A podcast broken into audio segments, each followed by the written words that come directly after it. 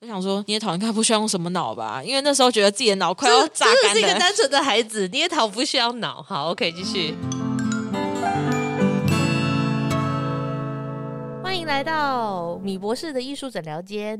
今天的来宾呢，是我们陶博馆的驻村陶艺家吕巧智。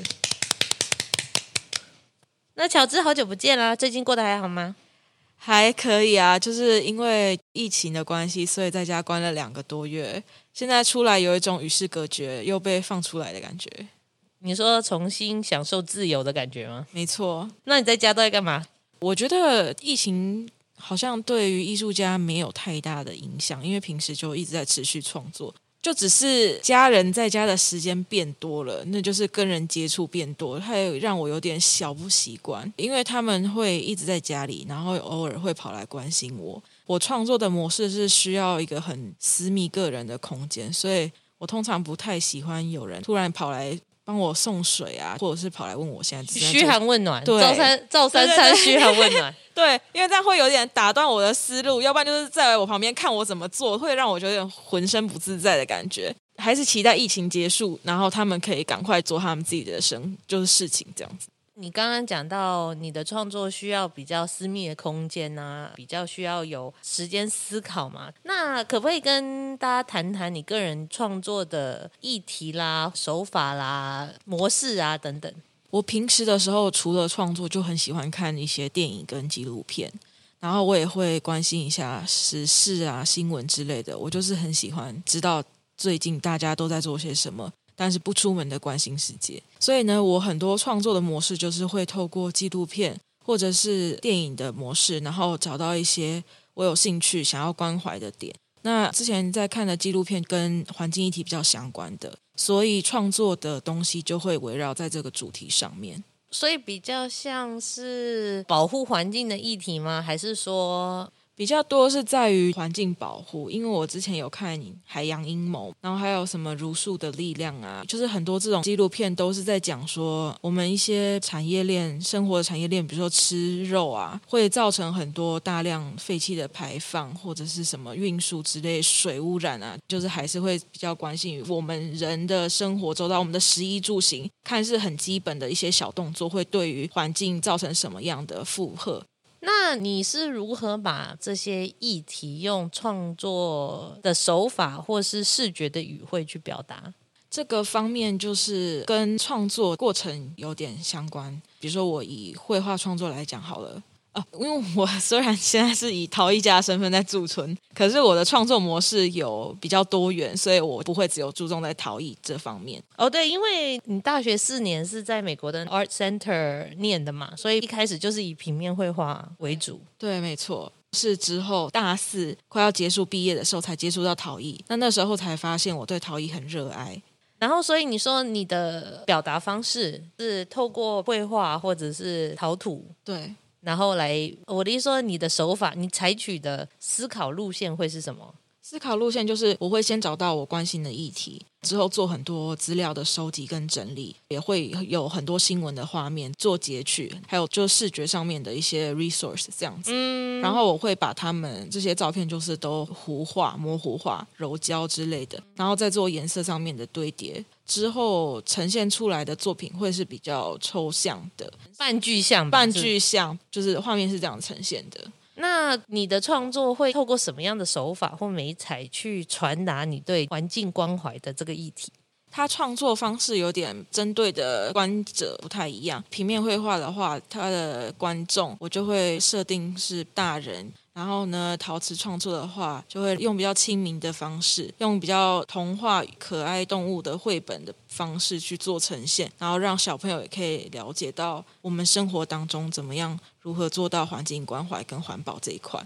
我觉得小朋友比较难理解，在学习阶段上面，如果他们就只是看到一些颜色或什么的话，他们只会看到那些颜色。那如果是看到真的有一个东西，比如说松鼠啊，或者是有一些具象的动物，他们人工认得，然后再去理解，诶，松鼠它怎么了？这两者的思考方式有点不太一样。所以你的创作的模式，因为你绘画时间比较久嘛，所以可能你会选择你比较熟悉还有成人式的视觉语汇去传达环境议题。至于立体的话，它比较容易跟小朋友啊，或者是一般民众有更直接的联系吗？就是说立体作品，然后比较亲民的意向去探索。所以其实你是把自己一分为二就对了，就是对透过不同的手法去接触不同的观众。对，立体的创作就是比较类似那种你看到什么就是什么。平面创作还会再有一些隐喻的部分。好，那我们来回头聊聊你的背景吧。我很喜欢问艺术家这种问题，因为每个人的出发点都不太一样。你是怎么对美术产生兴趣的呢？因为嗯，从小我们家有三个小孩，我是老大。那我妈妈就觉得我们小朋友每一个人都要需要有一样才艺特别突出，她就会拖着我们三个小孩去各种才艺班学习才艺。像什么？你有学过？我有。学过古筝啊、芭蕾、民族舞蹈，然后还有钢琴啊，有的没的。然后尝试到后来发现我是最喜欢画画，就一直持续到现在。是你表达你喜欢吗？还是说怎么样决定这个就是你这辈子要要走的路？只要有纸跟笔，我就可以开始一直画，一直画，一直画，不知道为什么。然后就是可以不断持续做同一件事情，我觉得这就是喜欢吧。你说像拼联考的概念？ 这可能不太喜欢，就是被迫的。没有，因为我有个大学朋友，他儿子也是非常爱画画。因为你知道小朋友睡觉时间都很早嘛，比如说九点十点。他说他只要就是纸跟笔给他画，他就一直画一直画，然后他就拍照传到我们群组说：“哎、哥在拼联考。 哦，原来是这样对子。哦，那我可能就有点这样子的概念，拼的是自己的热情跟兴趣”。对，要把它画完。对，一啊定要。要画完，就当下完成的时候会觉得很有成就感。所以你妈还蛮鼓励人要有所长，要发挥自己的专长。这方面我爸妈倒是看得很清，因为那个他们可能本身学习路程，他们也很是坎坷，是不是？对于国英数无法招架，所以他们还是寻求他路，取得谋生机会。他们知道人不一定要很会读书，但是要有一样你就是要特别 要把它发挥到极致。对发这挥样。比较淋漓尽致这样子。所以他们在我小时候，我即使功课有时候不太好，他们也不会有打骂、啊、或者是什么。那巧之后来是你说你小学就是这样嘛，对不对？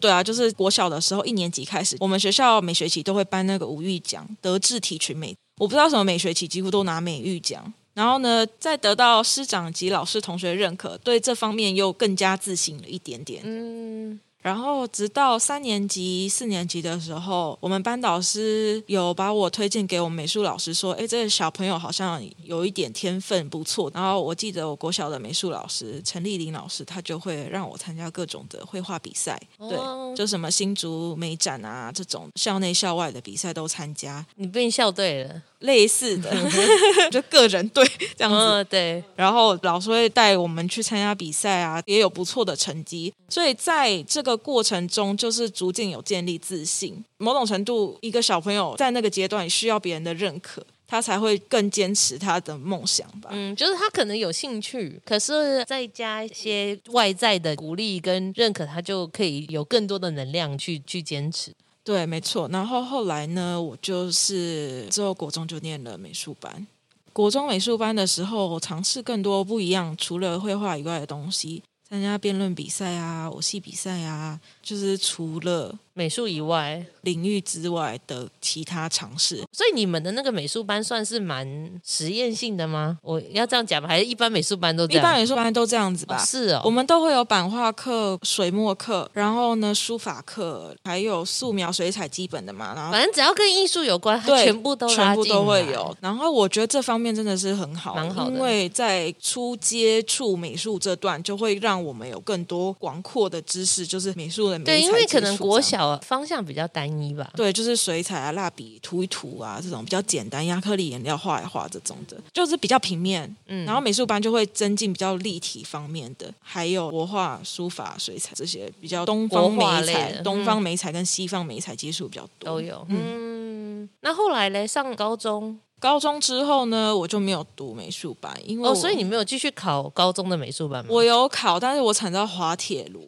我们那时候是看那个，就是学科、数科都要蛮不错的，但是我只有数科可以，学科实在是太烂了，所以我就去念私立的曙光女中。就一般的高中嘛。一般的，然后呢，就暂时离开了美术这个领域，因为当时对我的打击有点小小的。你说你是怀抱着热忱跟努力要往这个方向走，结果怎么考都考不上，然后你就去念了私立高中嘛，对，没错，然后就上志了一阵子嘛。有一点哦，我觉得那时候对我的打击有点巨大，在那个阶段的自己，现在看觉得那只是一点点小小的打击，不算什么。可是，在那个阶段，我来说，全世界人都大崩塌了。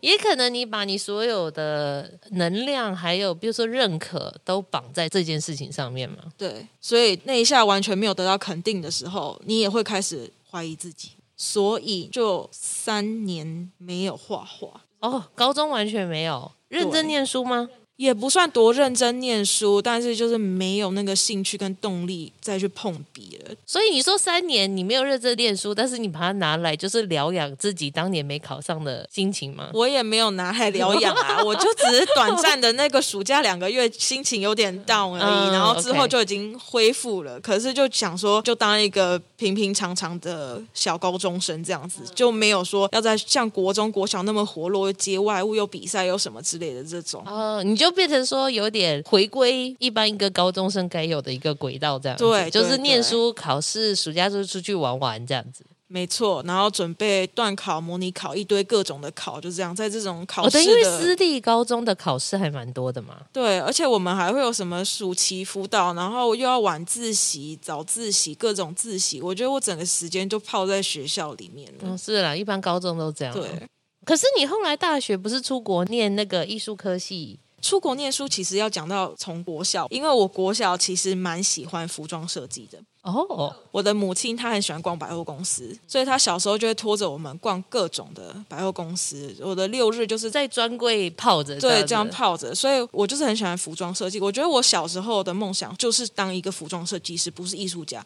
我小时候其实是蛮抗拒当艺术家或者是美术老师的，我不知道为什么，嗯，我就觉得我要当服装设计师，这是我国小的时候的梦想。那、你每天看到很多漂亮的衣服啊，可能就会对，就会想吧。想要去当他的设计者。就那时候，好像我妈妈就会订那种服装杂志给我看，就是完全是英文，然后超多图片嗯的，Project Runway 那种啊之类的。然 后那嗯时候也有那个节目嘛，那个时候还有吗？已经有了哦、那时候有吧，好像也蛮久的，对，是我知道那个比赛是办在 Parsons 纽帕约森帕纽约森设帕计森学院嗯对，所以那时候我真的就贴了一张 memo 纸在我的书桌前面，就写帕森设计学院，然后写我要去美国念书。那个时候我就一直有想要出国念书，只是是想要念服装设计系，然后高中这个梦想就有点陨落了。可是那个 memo 纸一直还在我的书桌，抬头一看到那个地方，纽 约。对，所以呢，在考大学这个阶段，就是还是会想说要选择什么学校，有点茫然的时候，因为那个时候你可能没有考虑要出国念吧。也完全没有。以私立高中来讲，我觉得高中就是准备要考国立大学啊，或者是什对，么我就已的经回归到平凡的小高中生的那个阶段了，这样子。是然后记得有一次是因为我们学校的布告栏有贴可以去美国交换学生的广告，你说高中的时候是不是对？嗯，去那边一年。一整年哦，一整年，呃，那个计划它规定的蛮严格，是就学生要自己坐飞机单独过去，然后住在寄宿家庭家一年，然后不能回来，中间不能回来探亲，你的家人们也不能过去看你，就是要你完全适应当地的环境。好强迫哦。对，所以那时候就开始非常的独立。我记得那个时候最 challenge 我的就是要坐飞机，因为要从台湾到密西根州，我们那个地方你那时候出发前有有多想一下吗？完全没有，反而是我爸多想了一下。我记得我是出国前的晚上，我爸坐在我的房间那边，他就看我说：“你真的要去哦？你现在后悔还来得及，就大不了钱了了就算了，也不用坐飞机什么之类的。他其实是关怀，可是我不知道我的个性怎么了，人家这样讲，我就觉得说：“哎，你跨挖不有这样子的感觉，瞧不起我是不是？对啊然后 搭飞机有什么对，我说不会不会，我一定要去啊！我心要整理好了。 逞强了？或者是你根本不知道你逞强了，你可能就觉得说，干嘛不都已经设计好应该要去了就要去啊？对，所以我就觉得我一定要出国。然后经过二十四小时飞机的转载，好不容易来到了 Hamilton, Michigan 这个地方，整整二十四小时，整整二十四个小时，你那个时候有办法想象自己坐飞机二十四小时吗？我完全没有想哎、你就只是想说我要搭飞机就出去了这对样子，我觉得小时候很好的一点就是有一个拱大，就会支持你做很多 crazy 疯狂的事事情，情。然后就会接受不断的挑战，就是有一种挑反战正你来就了是先冲出去，然后发现，呃，怎么变对，这样？然后没有再怕了。记得最印象深刻的时候是我坐飞机坐到最后一趟要 landing 的时候，我就知道我等一下下飞抵机达就目可以的地了，就可以看到我的寄宿家庭的时候，我整个是在飞机上狂哭。那种狂哭不是那种啜泣的这种哭，嗯那种哭就是你整个人很紧绷、很思绪，就是很冷静，可是你的眼泪不知道怎么就是哗啦啦的这样往下坠落。我觉得那种感觉到现在我还是很难去想象跟再体会一次。我觉得那种就是第一次的感觉跟最后一次的感觉了吧。那你坐在飞机上，你都在想什么？我完全没有想，我那时候只有告诉自己说，就最后一关了，我这过了这一关我就到了。嗯，就是一路上有一种过关斩将的感觉，好像就是打电动战到最后一关，快要杀到大魔王的感觉。 OK，哭的时候还好吧？那时候觉得哭蛮丢脸的，所以就自己用意志力跟要理克制智一告诉下自己说，不要再哭，吕巧子，全世界人都在看你在那边哭。可是你自己也不明白你在哭什么。，对，就是生理跟心理那时候是第一次的分离，就是控制、完全控嗯控制制不不了。嗯，嗯，然后后来你呃寄宿家庭都人还算好吧？人算很好，他们对我真的是视如己出，哦非常真谢的哦谢他们。可是你那时候语言能力还可以吧？语前语 完全不行啊！我记得最好笑的时候哦，是你看平常在学校没有念书哦。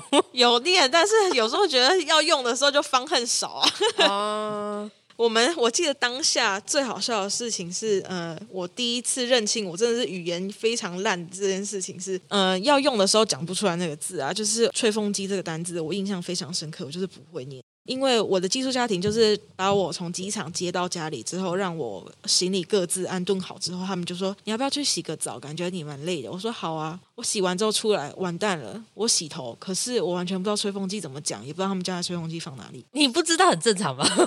对，我 就湿湿哒哒的，嗯去问我红妈说，呃，有没有这个？所以我就把我的腰有点围弯，然后嗯呢，头发弄出来，然后手在做那个吹头发那个姿势，嗯是然后我还发出这样嗯、呃、的那哦种吹、 吹风 机，自己有配音。比手画脚这样子。嗯，然后他们他就说哦，OK，I、know hair dryer，然后我就嗯嗯 OK，一辈子都会记得因。为本来还在想说，可能生活用语都还过得去，没想到就是一个最吹基本风的机。真的就打败我了。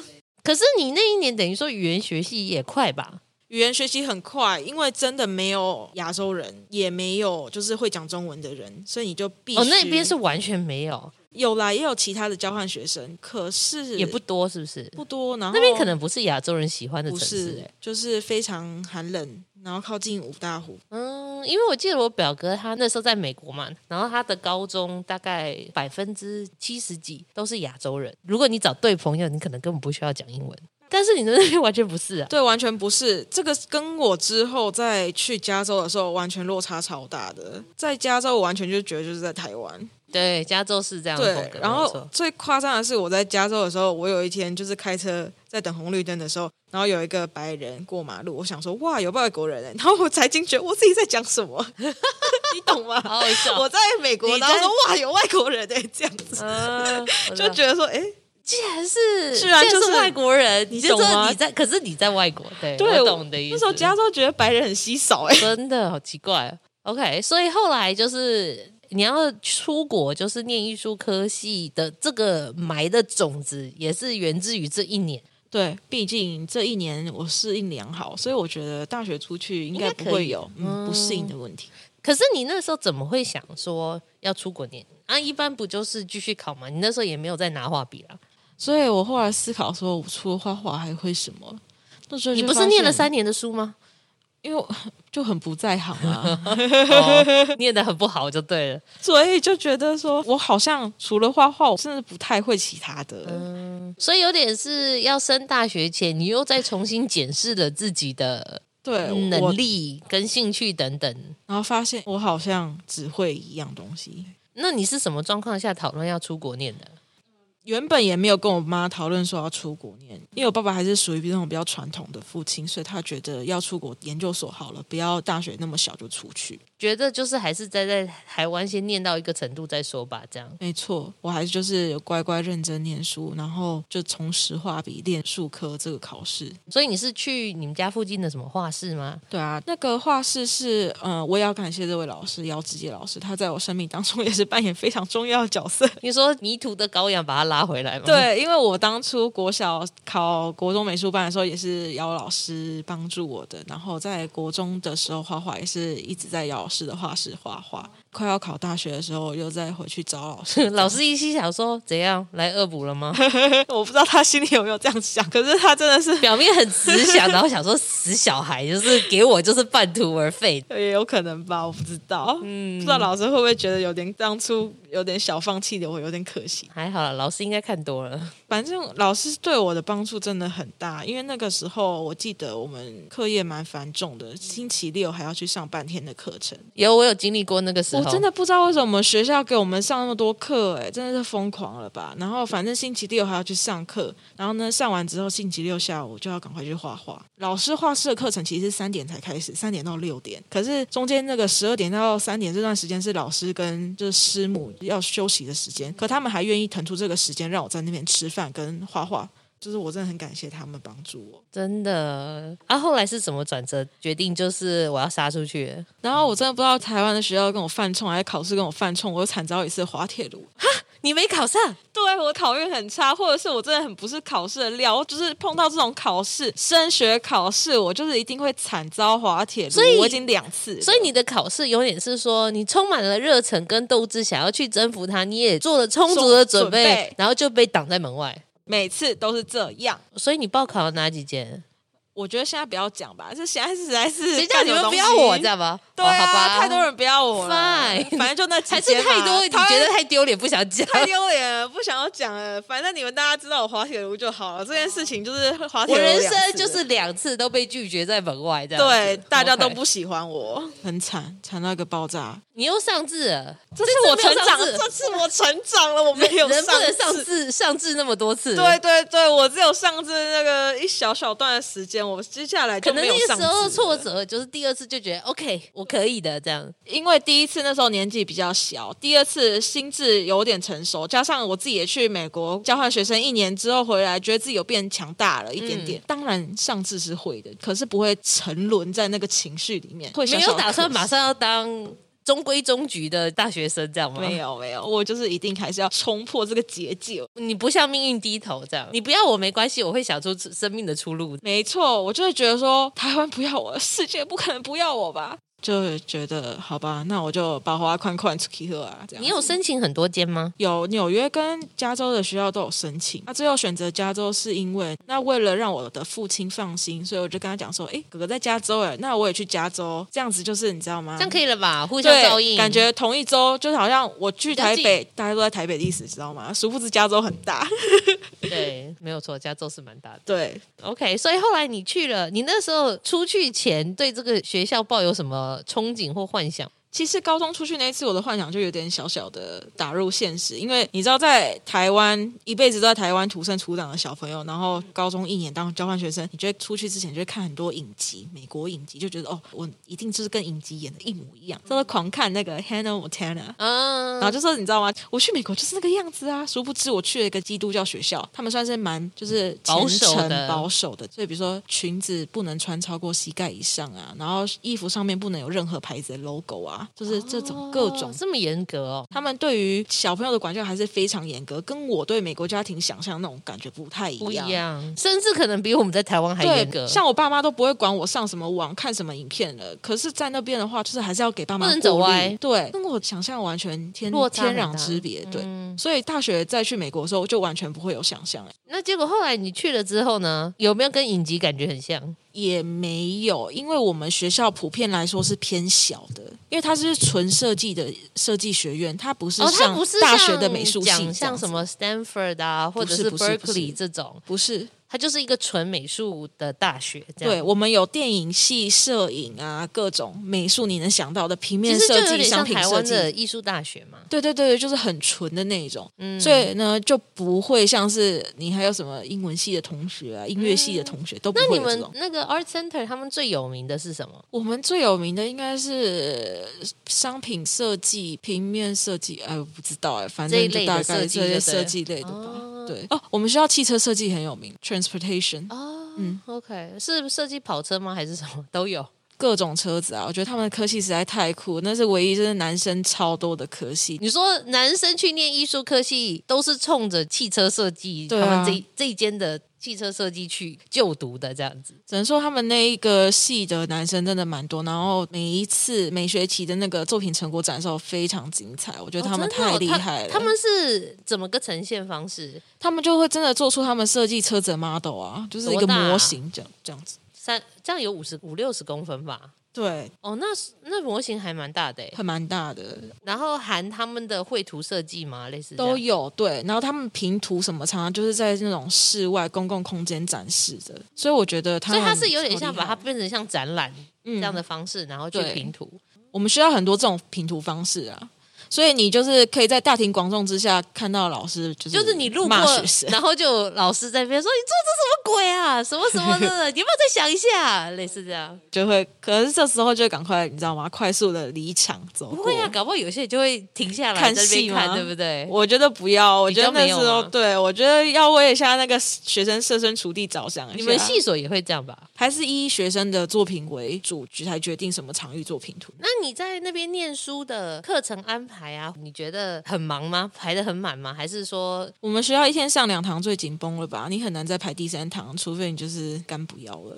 因为我们学校的创作课程就是五个小时，一次五个小时？一次五个小时。啊，一周几次？它没有规定诶、因为你的那个 schedule 是你可以自己排的，它主要是看嗯你修的学分，然后一堂课的学分好像是三个吧。我们学校的算法有点不太一样，所以我就有时候不知道怎么用台湾的这个词去讲我们学校的这个算法。嗯，然后像我们学校算的也不是 semester，我们学校是算 term 的，一个 term 是三个月，然后你一年可以上三个 term 或两个 term，可以 take one term off 这样子，所以就是可以非常蛮地自由的，这样安排子自己的时间，因为我觉得艺术生他们有需要很多时间去沉淀跟思考吧，一直 push 他，一直需要产出产出产出，你都没有去沉淀再放些东西进去的话，这是有点困难的。所以你一周的，我们就讲你一周的课程安排大概是怎么样？当初第一学期的时候是早上一堂课，下午一堂课，早上一堂课就八点到一点，八点到一点，五个小时这样哦。对，含中餐哦。 不含不含不含，你要下课才能吃中餐。我们学校很严格，你迟到十分钟你就不能再进教室了。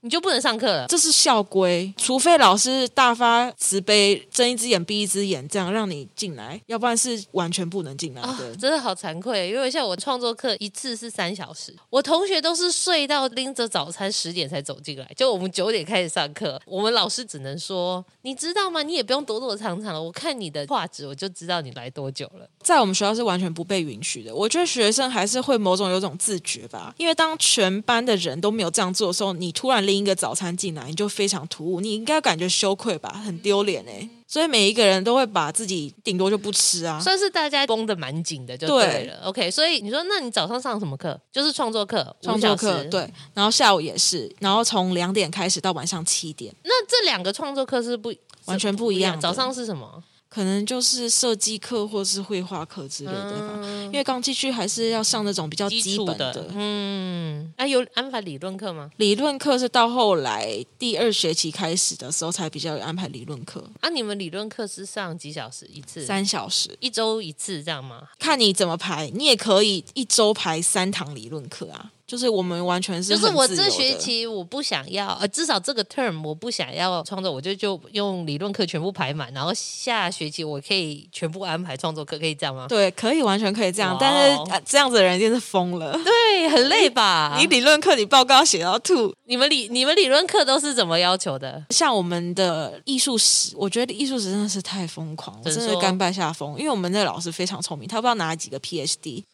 然后呢，好哦，他就觉得可能全全部的学生都跟他跟一一样样聪明，聪明，然后对历史就是完全了若指掌。然后呢？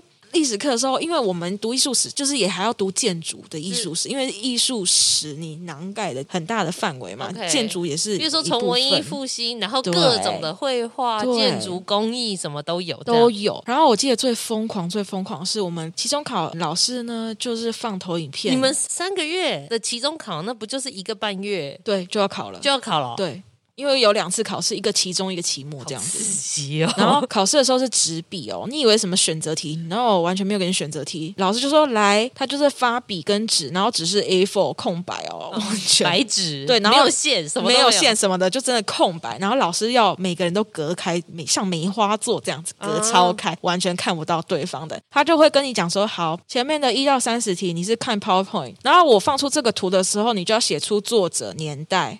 好疯狂哦！，对，然后呢，你知道很多艺术家他们都不是美国人，都都欧是洲人啊欧洲人，所以他们有时候德文就会有两个点，然后法文又有一个撇，就一是撇飘什飘么的号什么的那种。然后呢，我每次在准备考试的时候，我觉得最困他难有就是告诉你范围吧？有，即使告诉太范围多人了太多人了。你看，你有画家、建筑家什么的，反正就呀一堆这样子，你就每天都在讲说，哎，这个 A 要不要加上面什么点，还是什么东 西？哎，这个好什么崩之类，溃就是你到底是怎么搞的？然后我真的是死背，真的发挥台湾人考试你的大概精要神哎背多欸几个人？哦可以估一下吗？我真的，我真的完全有忘要到记上了百个吗？可能不到上百个，可是可是应该快接近了吧？因为那个范围它都是横跨好几百年的、啊，你看这好几百年能出多少人了？可是我的意思说，那它的范畴嘞？我的意思说，文艺复兴时期这样，还是它就整个艺术史？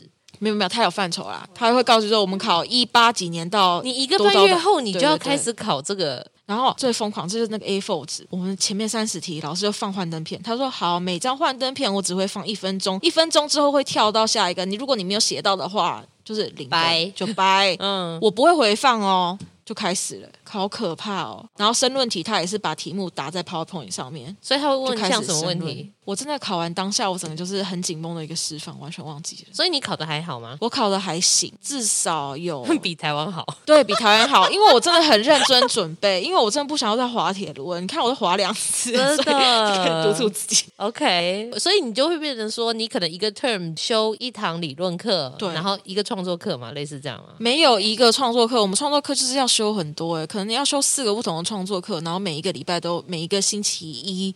你可能都要去上同样的创作课，每一个星期二都上同样的创作课这样子。就是比如说礼拜一是画水彩，礼拜二是什么人体素描，类似这样嘛，对不对？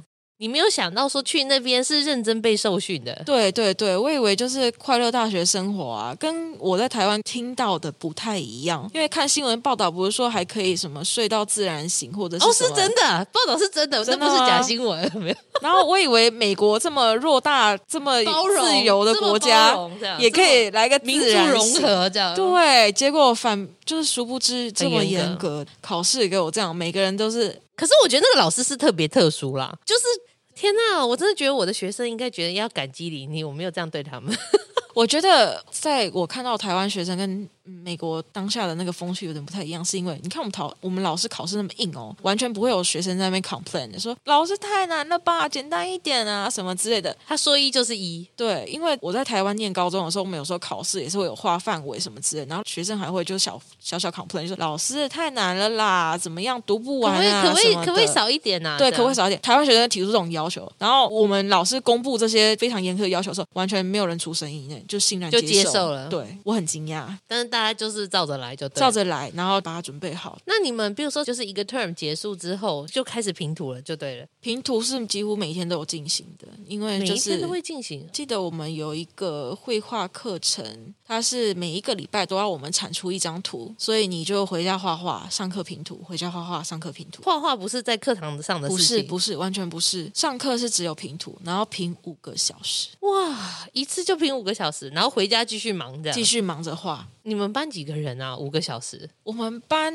我们学校规定，好像一个就是那种 studio class 的，不超过十五个人一个班，所以老师都认识你。然后我们学校最好笑的事情，是因为你知道美国人种很多，我们学校的点名簿是有名字配上照片，照片是彩色照片，所以你完全逃不 掉，对你跑不掉的，你这样跑不。掉的，他会关心你的。但是还有就是认真的彩色图片，嗯，吕巧智，没错，你有来这样对，子。然后很好笑的事情是因为我们那个照片是第一学期就是刚进去新生训练的时候后来拍长得的不一样，是不是？对，有些人会长得不太一样，变胖、变瘦、染头发什么之类。老师还说：“哎、你怎么不太一样？”我觉得蛮可爱，蛮好笑好的。笑哦。所以你念了四年嘛，对，这样其实我中间有有到念书到一个撞墙期的时候，我有拿 term off，就是不去学校上课，休就是学暂时停学，不算休学，因为这个是我们学校是 OK 的，每一个人可以做这样安排的，就是你上满了。多少，你就可以申请休学这样子。对，暂时停学，因为我们学校学费不便宜，他可能设置那个有可能是让学生休息，或是让他回去赚钱，继哦续付学费。我知道我们以前也是有那种念到一半哦压力太大，然后他就去那个超市打工，然后赚到学费之后再回来。对对对，就是有点类似这样。可是我是没有去打工啊，我就只是去流浪了。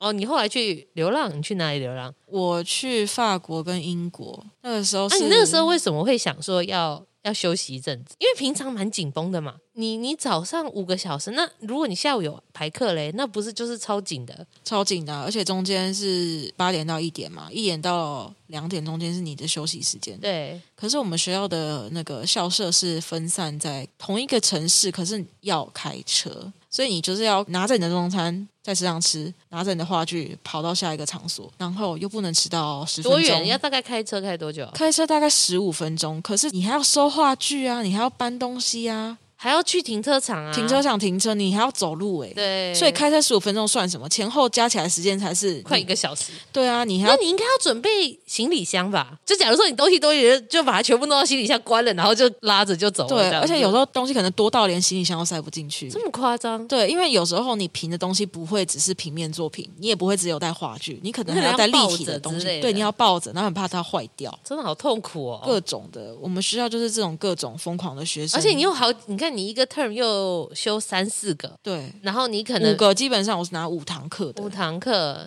然后一天平均就至少五五小时就没了嘛，所以你会尽量把它分开来安排吧。希望尽量分开，但是有时候课就开在那个时间，那你没不拿就没有了。所以，如果你理论加创作一天就是八小时，如果你一天上两堂创作，你就十小时没了，有这样吗？很长，几乎都这样子。哦对，某种程度抗压性要有点大。那你 term 跟 term 之间休息多久？三周三个月，三周三三个月这样。所以认真上课的时间大概是九个月。那你是说你这样子上完了第一学期还是第二学期，你就决定要去流浪？没有，我想到第五个学期我才要去流浪的，哦，所以有点是进入了大二嘛，对不对？就是有点进入到撞墙期了。所谓的撞墙是是是指什么？因为刚开始的时候呢，你就会觉得说很新奇啊，还在适应环境，觉得每天在战斗，觉得自己能量满满这样子。刚入学的时候，，嗯对，然后到中间是在适应，所以就觉得哎很平稳，已经开始适应了，有点舒服了这样。嗯对，后来就会有一点觉得，好像平图的 feedback 也不是很正面，然后也不知道自己在搞什么。创作这种东西是要你很思路清晰，你到底要什么？因为老师就是很会关注于你自己到底要什么，你到底 care 什么。如果你自己都不 care，我们干嘛要 care 你？就是有时候如果你的作品看起来很 sloppy 或什么之类的，老师会不会想要评，同学也不会想要评，因为他们觉得说我们花时间来帮你解决问题，可是你没有拿出诚意来。对，就会变成像这样子，所以我们就是要很认真面对每一堂课跟每一个拼图。因为大家都是抱着自己的时间，然后来跟你分享，可是你没有拿出诚意，我们存在意义就不大了。对，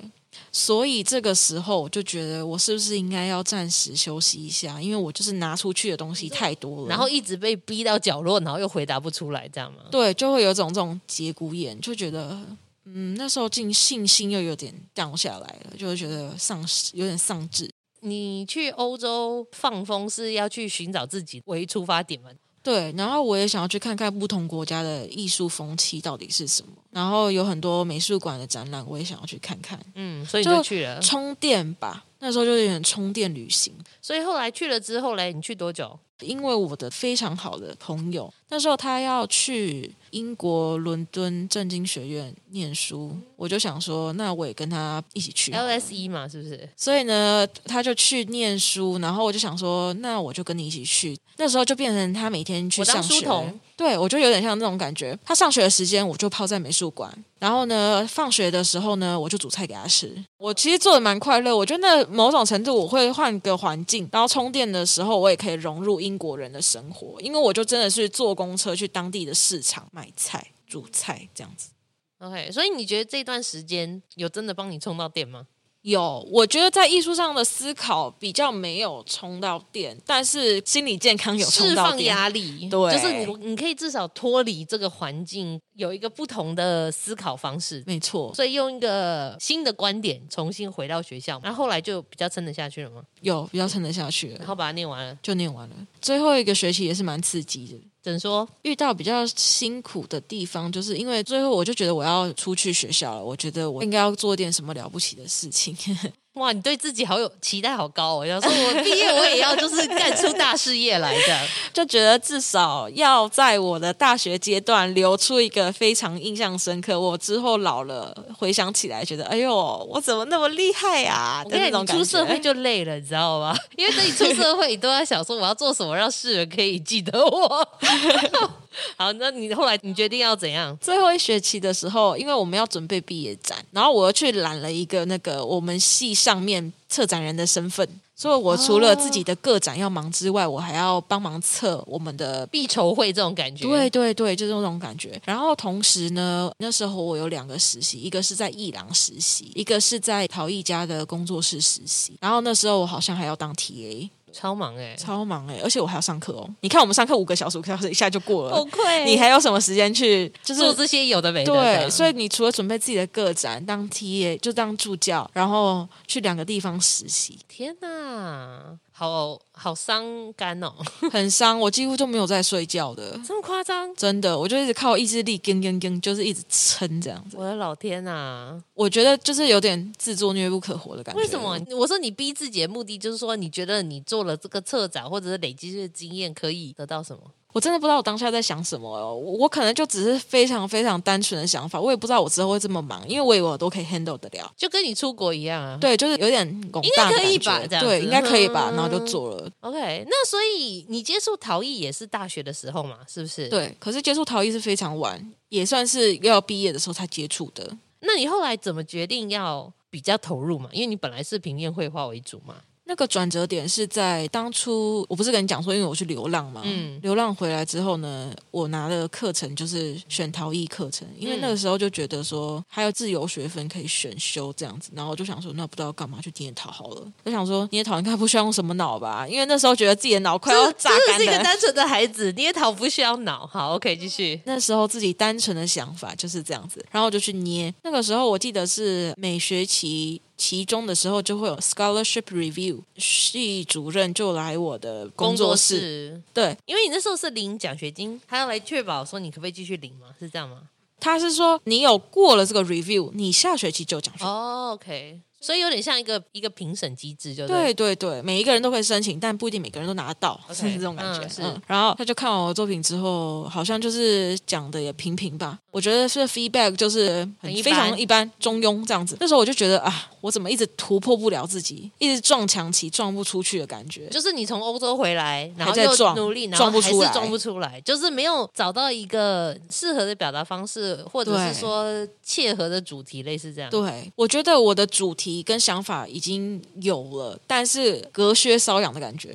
后来呢，他就在我的垃圾堆里面看到你我说的你陶艺工作作品室，的某个角落吗？在纸箱里面看到，他说：“哎，这是什么？”我说：“哦，这是我的陶瓷作品。”他就说：“哎，我看一下。”他就拿出来，这时候他就发出惊为天人的声音：“哦，真的是太棒了！我一定要告诉你的指导老师是不是？系主任叫 Tom，我们有两个系主任，另外叫 Laura。”他说：“我一定要告诉 Laura。”还要去跟 Laura 讲？这样，对，哦，我我当下其实有点傻眼，你知道吗？因为这不是我工作室的垃圾吗？你在干嘛 的？对我心里就有点这样子想，没想到平平无奇的东西被挖出来了，然后呢还发出惊为天人的声音。他说：“啊你在这边等我。”他就冲上去他办公室，然后把 Laura 叫下来，然后他们两个看到说：“啊，Julia，什么 This is great，怎么样？”就开始就狂称你赞有一番。你有才华，这样拍拍手，一直狂。对，然后呢就狂称赞，然后我当下觉得说。你们没事吧？对我有点就是有点抽离，你知道吗？有点想说，呃，怎么会这样子？这个冲击还蛮大受的宠若惊，这样子突然一直在态度一百八十对度大转变。然后那次的时候，我们老师那个 Laura 就说：“我跟你讲，你呢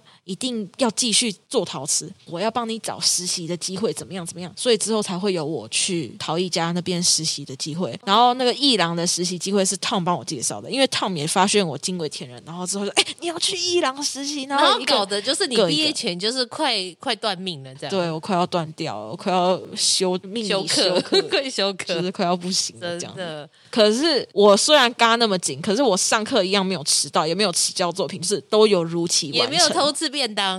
对，就是就是这样子。哦，那还是很充实，只是充实的过了头。 对，可是那时候身体就出现状况啊，因为嘎太紧了，那时候就犯了那个梅尼尔氏症，就开始各种晕眩，就完全不能睡觉。你坐着坐在椅子上，眼睛闭起来，就觉得你好像掉坠入深渊，用没有地心引力就的感觉。是你大学的时候体验到了什么叫做燃烧生命，然后身体的重要性，因为你在得梅尼尔氏症，然后你又嘎那么多场的时候，你就觉得说完蛋了，如果我垮下去，我这些东西也都泡汤了。身体没顾好，一切都不行。对，上天告诉我，身体就是那个一后面的零才有意义。对这你种的感本觉钱，你的基本的本钱这样子，所以你后来决定投入在陶瓷，因为他们的这个鼓励嘛，是这样吗？是这样子。当你沉在海里的时候，突然有人丢一块浮木，然后说你好棒棒的时候，你就赶快我爬抓上了来，。我抓了，对，爬的比谁都快，这样那时候我就觉得说，这个美才没有接触过，但是可能擅长的蛮哦，哦，可能未来会有大有可为。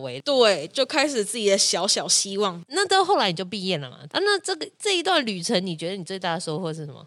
我觉得在美国读书最大的收获就是你要享受孤单独处，永远不要期望别人会去帮你，因为这是不可能的。我觉得美国教育就是这样，没有错。因为呢，每个人都还有自己的事情要做，他没有多余的时间帮你。当他们有的时候，这件事情大家是要 very committed，就是要把握好时间，然后品质就是经营到最好。而且我们平图的时候是非常准时的开始，非常准时的结束。哦，行政效率这么好，有时候会有点拖，可是有拖到时间的话，同学可以自动就是离我们席已经说好这段时间了，我会尽量把它嘎在里面吧。因为我的时间给你了这么多，你超过时间那是你的事情，因为我的时间已经用完了，我要走了。对啦，基本上应该是要这样，没有错。然后我我讲一下，因为我们毕业展要办两个个展才能毕业，所以我会有个展一跟个展二。刚刚嘎的要死不活那个是个展二，然后个展一的时候呢，我还在摸索。还没有发现惊为天人的那个才陶瓷才艺，哼，然后呢，那个时候是我是用那个 latex 树脂呃，细细细胶胶，去做一些创作作品。那你知道我们那个个展的时候，学校一廊要抽签，每个人展各展一个礼拜嘛。那我是抽到第一个礼拜，哦，哇哦，你签王哎、你，抽到最后一个礼拜当然好啊，因为你有一整学期可以准备啊。你每天多花一个小时也是时间，这样真。的，所以呢但第一周你就跑不掉，完全没有办法。我虽然要准备出来了，可是我用了那个材料，因为它没有让时间去挥发那个味道，所以 latex 那个味道就很重。然后呢，他们就觉得说一定要弄空气清净机把那个味道抽出去。那当然是那当初选用的空气清净机都是没有那么短杠诶，抽不太出去。吸力不是很好，嘿，然后呢，最后开了两三个小时的车去租人家的大型的工业用的吸那个空气清净机。嗯，就想说好，那我先让它抽，等到我们要平涂的时候就比较没有那么多味道。然后我抽的时候，因为它需要一个就是吸之后它需要一个排出去的气孔，所以那个气管呢，我就这样子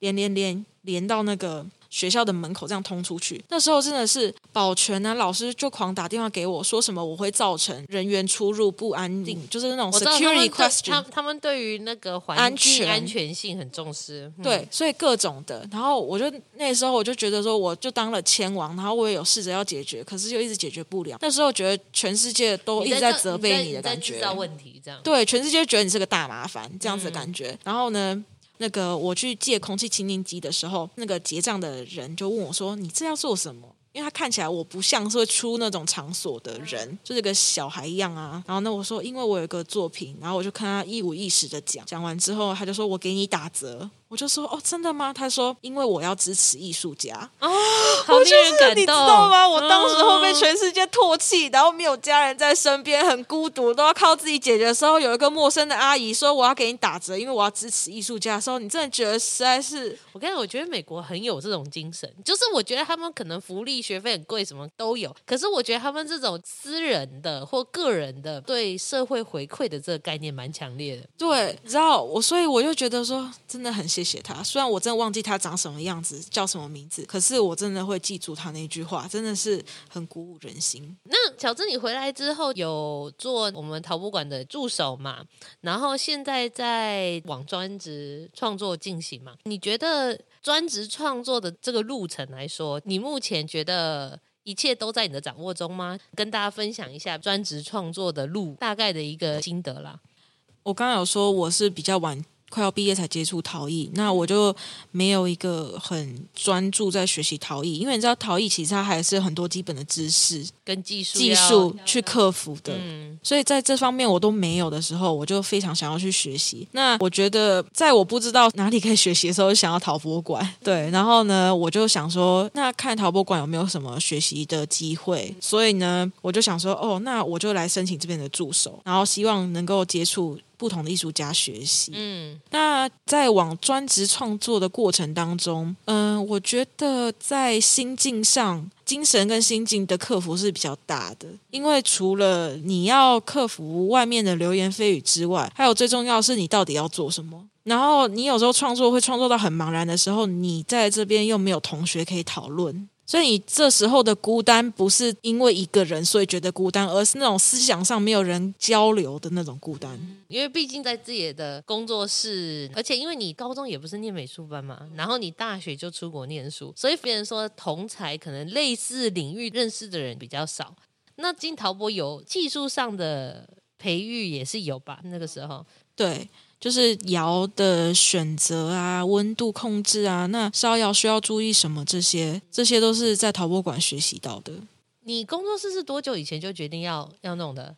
其实是在我还在大学阶段的时候，我就有在计划想要找一个工作室，后来好像都没有找到适合的，那我就会先暂时在家里做。你知道土这种东西，有时候会有一些土灰尘啊飘来飘土去这蟹种。啊，或者釉药啊，弄得满地都是这没样。错，那做艺术创作你也很难保持干净啊。那然后超难，我觉得大家对艺术就是幻想都是假的，它就是一个垃圾场。对啊，然后穿的衣服一定都会是沾到各种颜料的。真的，我说每一件衣服最后都变工作服这没样。错，这时候我妈妈就觉得说：“哎呀，太疯狂了，这个我们家里不能这样子，像打仗一样。”这样哦，子妈妈不允许的、啊，对我妈妈支持我创作，但是她不允许她的家里乱七八糟。然后呢，我们就想说，好，那就是先暂时用家里一个不太需要的小空间，不会妨碍到大家公共空间。因为妈妈太嫌弃了。呃，她只有嫌弃脏乱的部分。这就是一切，对 这就是一切。你去哪边，他都会是这样。OK，所以就是专职创作这一块，就是说要克服孤独，或自己要去想想办法找资源去处理啦。然后陶博来当助手这件事情，有助长一些陶艺知识，所以你的工作室的设备这方面也可以加入立体的设备嘛，这样子。嗯。那未来创作形式嘞，可能还是会画立体，会在一起吗？还是会分开？你说立体创作脉络或者是他们其实都有互相影响着。就像现在我的雕塑陶瓷作品加入的绘画性的元素也比较多，其实它还在慢慢融合的过程他中，们在慢慢融合，现在比较分开，可是有在互相影响。而且我觉得用陶瓷跟绘画两个去发展，有时候思考模式可以再跳脱，所以比较不会让我就是陷入在某一个点。一直在找另一个出口。这样，对，有时候过不去的时候，就先跳脱，先去做别的，在别的当中找到答案之后，再回过来就有解答了。也是一种自己在这个领域里面自我转换的一个过程。这样，对， ，OK，来最后一个问题，请用三个形容词来形容一下自己吧。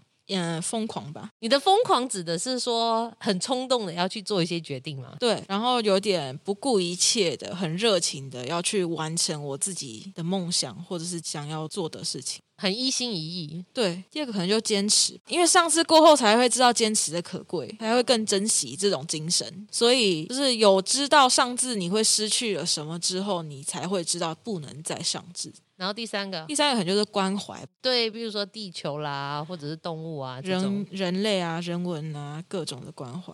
哦，对，因为之前你有在那个什哦么，，对我有去新竹坚石乡服务，当他们的陶艺老师，很不错。欸我们我其中有一个学生有得到那个儿儿少奖优选，很优秀呢。对啊，而且人家才一年级耶，肌肉都还没长完， 就在捏陶对了。啊，他们其实很可爱，他们就是用完全生命在捏陶，因为他们原本在桌子做，对做一做发现桌子实在太小了，不够发挥，全部的人都在地上坐，哇，对哇，然后他们搓那个土条是可以搓搓的比自己的身高还要高的，哇，他们都非常有企图心哦，都想要做超级大件的作品，虽然都会塌掉，但是没有关系，有信心一直重复尝试。所以跟他们相处的时候，我就可以再回归到自己，就觉得说，哎，真的，这就是我们创作的初心，就是义无反顾的、快乐、单纯的去做。有时候真的是需要提醒自己这一点。